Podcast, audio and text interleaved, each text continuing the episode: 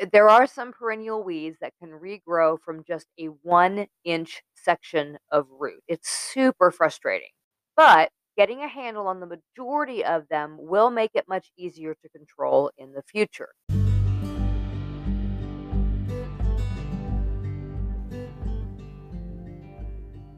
Hey, I'm Karen, and together with my husband, I spent over a decade researching and learning and building our small farm through lots of trial and error, successes and failures. I went back to school to get my degree in horticulture to help our farm business, and now I want to pass all that knowledge on to you because I firmly believe that self reliance is empowering and that everyone, whether you've got a five acre plot in the country, a half acre lot in suburbia, or a windowless room in a downtown apartment, should just grow something.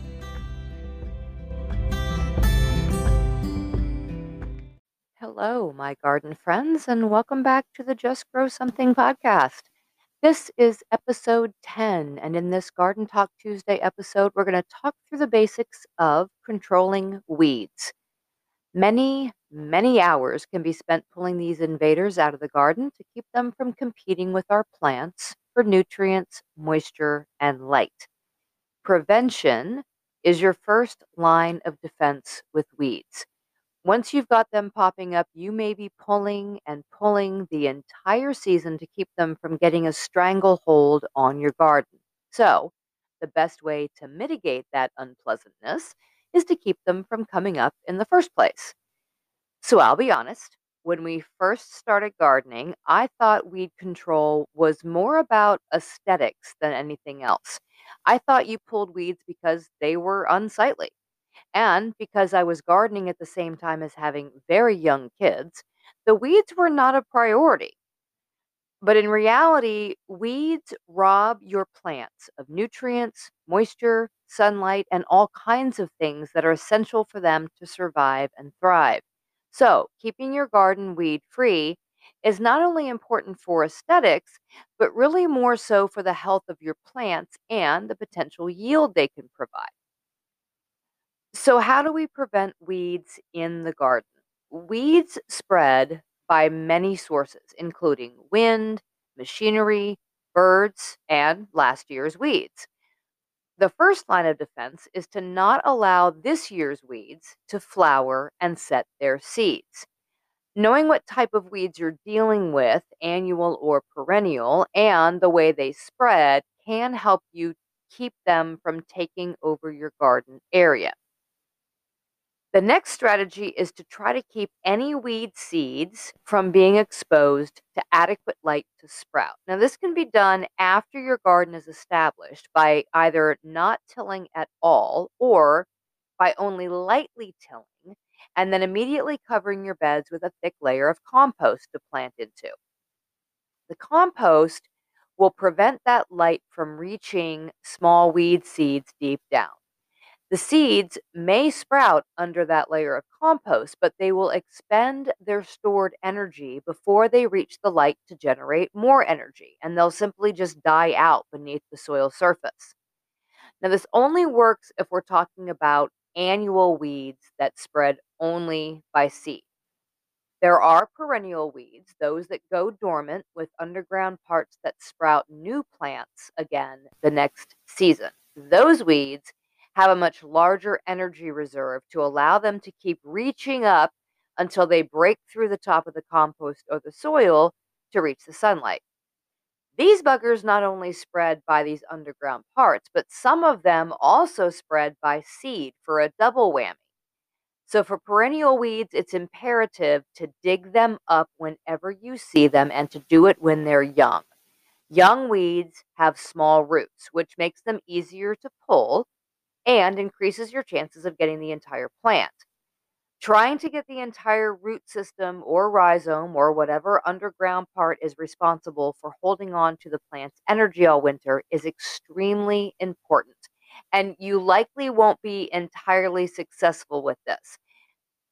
There are some perennial weeds that can regrow from just a one inch section of root. It's super frustrating. But getting a handle on the majority of them will make it much easier to control in the future. It's not really about eradication, which is sort of impossible with perennials. It's really more about control. Another one of my favorite ways to rid a garden bed of weeds is to flame weed. Yes, flame, as in fire. I have a single point flame weeder that attaches to a propane tank that my sister in law sent me after seeing how much joy my brother got from this. Thank you, Colleen. It has been a super useful tool in my garden, especially in garden beds where I'm planting something that takes a while to germinate, like carrots. I do my usual bed preparation, use my flame weeder to literally burn down any early germinating weeds, whether you can see them or not, and then cover that with the compost. This helps keep the weeds at bay while those seeds that take a week or more to sprout are doing their thing. It's an inexpensive tool to use to burn down those weeds that may plague your garden beds while you're waiting for slow germinating seeds to finally pop up. Okay, when you've cleared the bed of any existing weeds or buried any weed seeds so deeply that they won't be popping up anytime soon, the best the next best way to keep any remaining weeds from popping up is to use mulch. Mulch is one of the gardener's best friends, and the best types of mulch help retain water in addition to keeping out unwanted weeds. It's actually our main moisture retention strategy on our farm, but that's a subject for a whole other episode. So let's cover a few different options for mulch that serve as weed prevention in your garden. The first type of mulch is straw. Straw is a fantastic natural mulch for your garden. Using straw around the plants and in your pathways serves multiple purposes. First, if you lay it down thick enough, it will choke out most annual weeds. And what few do poke through are easy to spot and much easier to pull before they get out of hand. This also applies to those pesky perennial weeds. They're easier to see as they pop up through the straw, and you can yank them while they're still tender and haven't had a chance to set any seeds to spread. Second, straw will retain the moisture around your plants. It prevents soil moisture from wicking to the surface and evaporating away. This makes your plants more resilient against any weed pressure. And then, third, straw will decompose slowly over time. This is great for your soil as it adds needed nutrients and biological material necessary for plant growth, but it generally does not decompose during the same season that you're growing. Once the garden is done for the season, you can just leave the straw on the ground.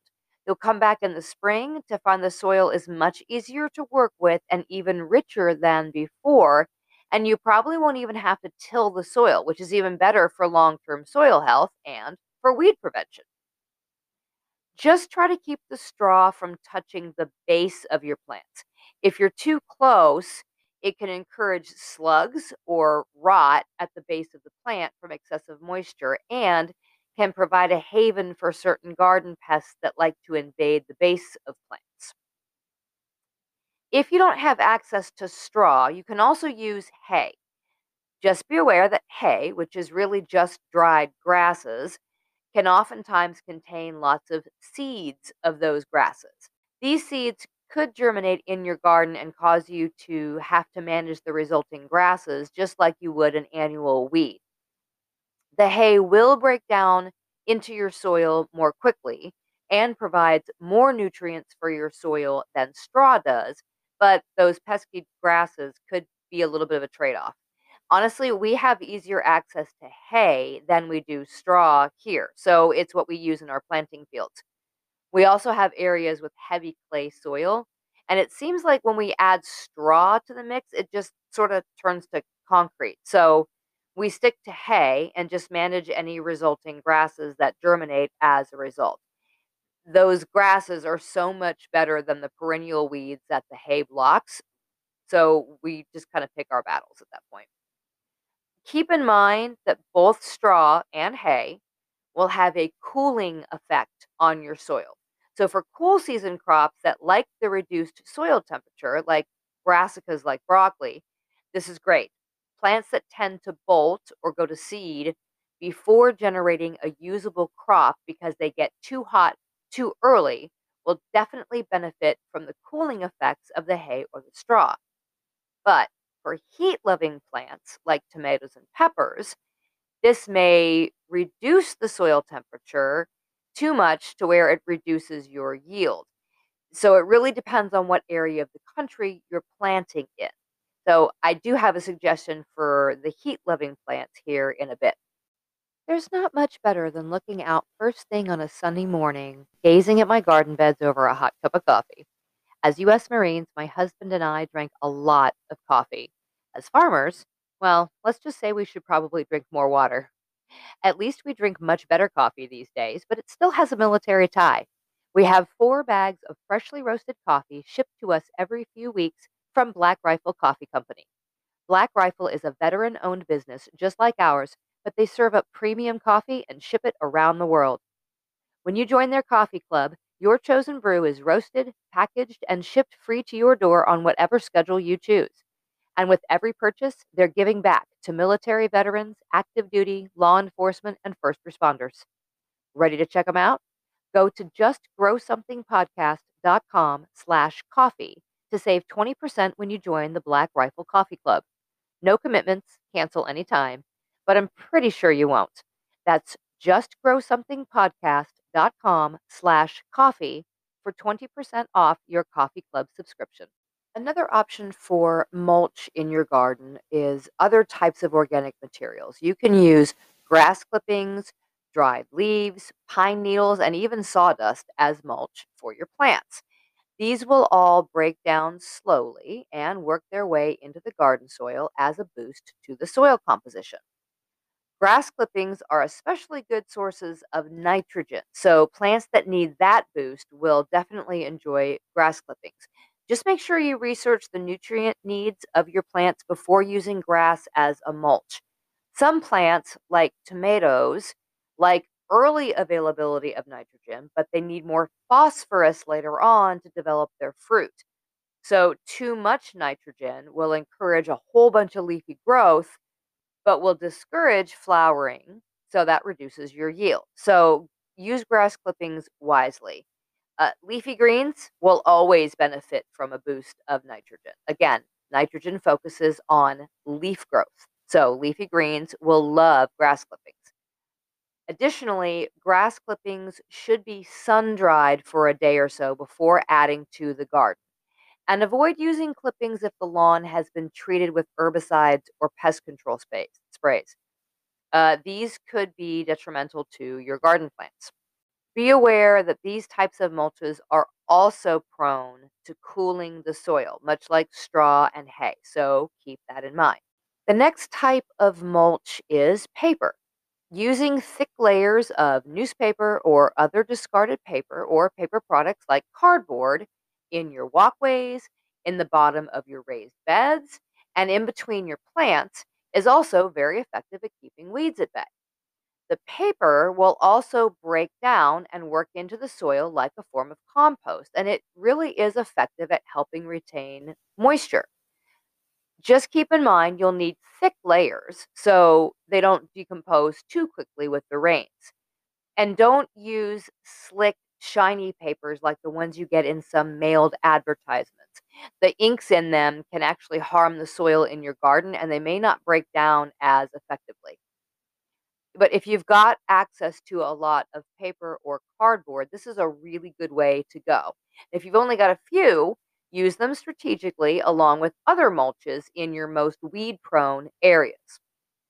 Now, there are also commercial weed barriers made from biodegradable paper products that you can buy online and in garden centers. They usually come on a roll often with planting holes already spaced out for you, and you can choose which dimensions you want based on what it is that you're planting. These can remain in place at the end of the season to biodegrade into the soil for the next season.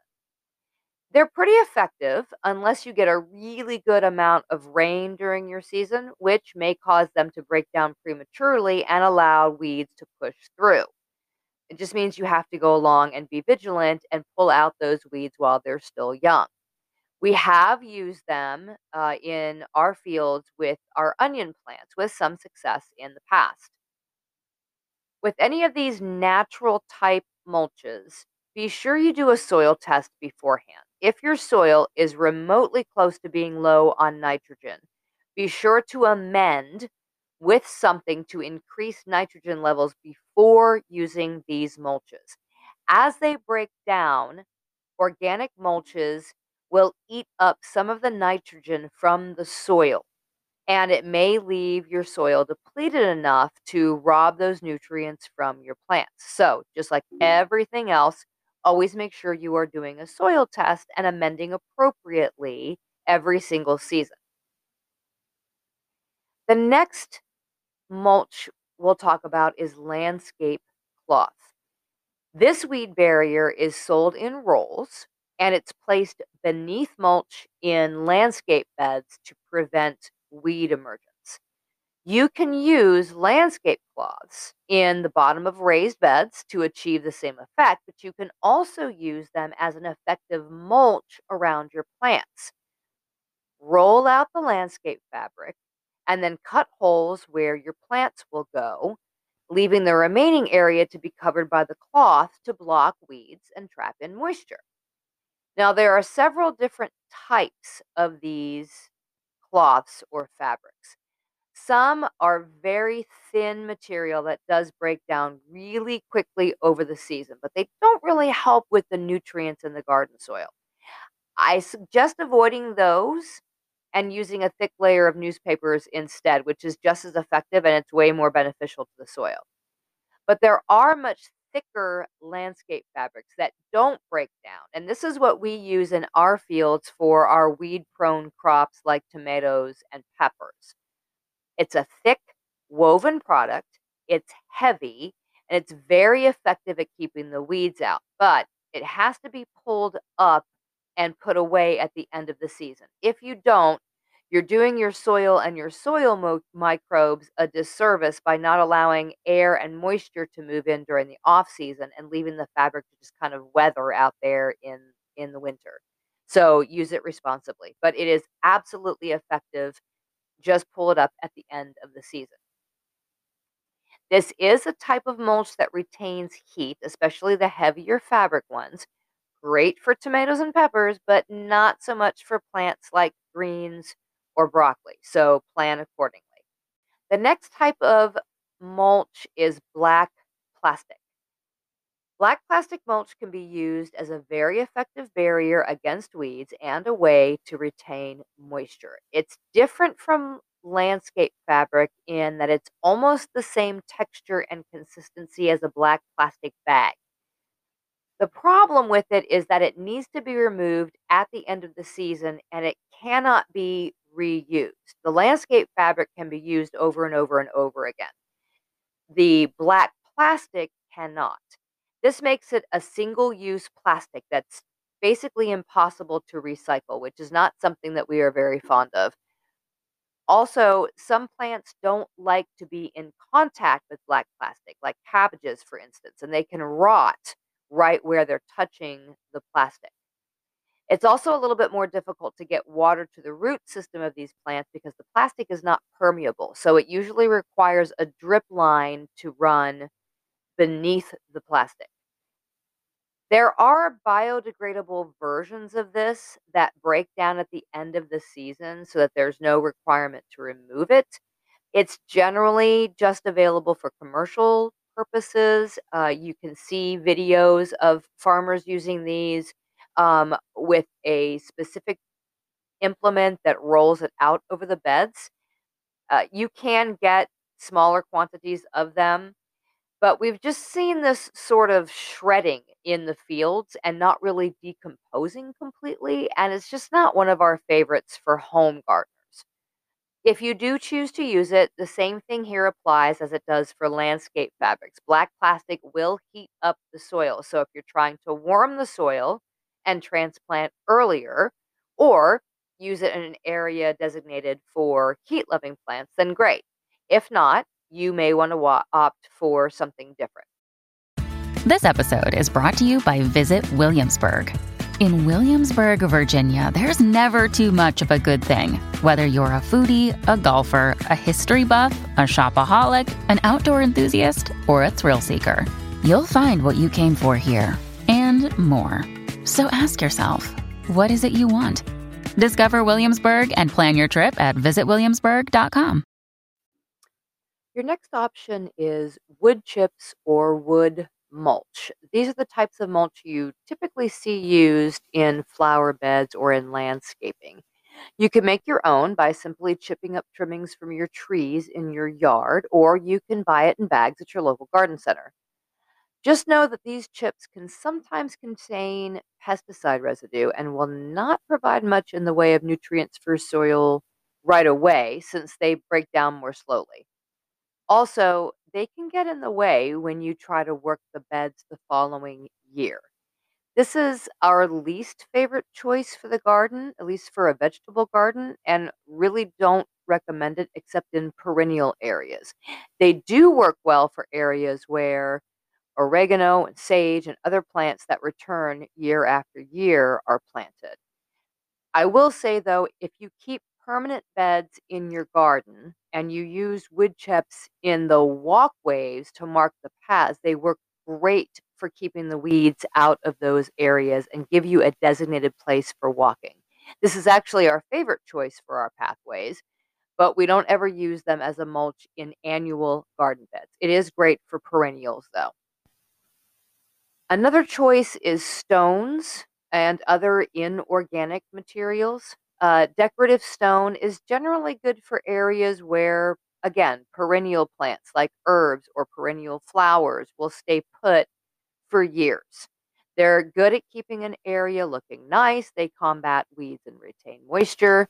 But again, in the annual vegetable garden, it's not recommended. Like those wood chips, they will definitely be in the way for working the garden the next season, and they don't allow for much in the way of flexibility. Another one that I've seen suggested is carpet remnants. And I really don't recommend it. Those remnants of carpet, while effective at keeping out weeds and trapping in moisture, could also be leaching chemicals into the garden and will break down in the weather, leaving strands of synthetic fibers to float around your garden and to work into your soil. Please just dispose of carpet remnants responsibly with your trash company or find some other way to reuse it, just not in your garden. Now, the final option is to use a ground cover or a companion plant uh, as a living mulch. You need to be selective in this instance because you want a plant that will complement the one you are mulching. For example, we are using a trailing nasturtium as a living mulch in our tomato plants this year.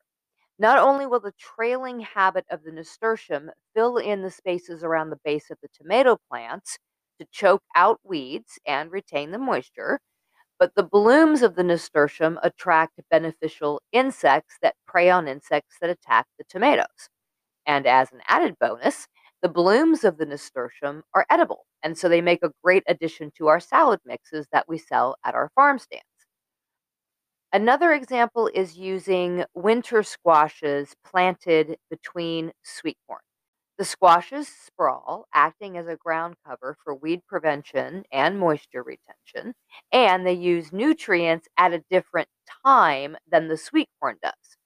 So, any ground cover that doesn't compete for nutrients with the crop that you're growing makes a suitable living mulch and will shade the ground to help retain moisture while choking out any possible weeds. Now, one that you might not think about using as a mulch that's usually considered a, uh, a soil amendment is compost. But not only is compost a good way to add biota and microbes and soil texture to your garden, a thick layer of combo- compost can also act as an effective weed barrier. A thick layer from two to three inches or more should be enough to prevent most weeds from coming through. And at the end of the season, just leave it in place to work itself into the rest of your garden soil as a great amendment. And like other organic mulches, check your soil nutrients and the nutrient level of your compost if possible to be sure that you're not throwing things sort of all out of whack. No matter which mulch you choose, try to match the mulch with the crop and the soil conditions. Experience will help with this a little bit once you've gotten a season or two under your belt, but know that university field tests have shown using a mulch can increase your yield by 30% or more. Or you can look at it as not using mulch can reduce your yield by 30% or more. Not to mention the time saved from less weed pressure and the benefits to your soil structure and the topsoil. And even if you do lay mulch down, you could still have some weeds pop up. If you attack those weeds as soon as they rear their little heads, you'll increase your chances of eradicating them. Young weeds have small roots, making them easier to pull and destroy. It also makes it easier if you pull them after a good rainfall. Those roots are nice and loose. So, what about garden plants that can't be mulched? For those plants that have limited spacing between them, it's virtually impossible to lay down a protective barrier. Things like carrots or beets and small leafy greens that may have only a few inches between their rows. How do you keep weeds out of those areas? The best way to manage weeds in small spaces is to cultivate frequently. This is simply dragging a tool of some sort across the soil surface between the plants you want to keep to destroy any plants that you don't want. Scraping the soil surface or shallowly cultivating between those rows will destroy any weed seedlings and keep them from encroaching on your plants. If you keep on a schedule for this, you'll not see any weeds hindering the growth of your plants. Okay, so what if your weed situation is completely out of control? There are chemical weed killers you can use if you're not opposed to that. Weed killers can be tricky to use though because they are non selective. If you get them on your garden plants, they will kill the garden plants too. Herbicides work by spreading from a plant's leaves down into its roots, but most of them only work on actively growing weeds. They're not something that you can use prior to those weeds popping up out of the ground. So, chemical herbicides are best used when you're establishing a garden and trying to kill off the grass or any other perennial weeds that are already there.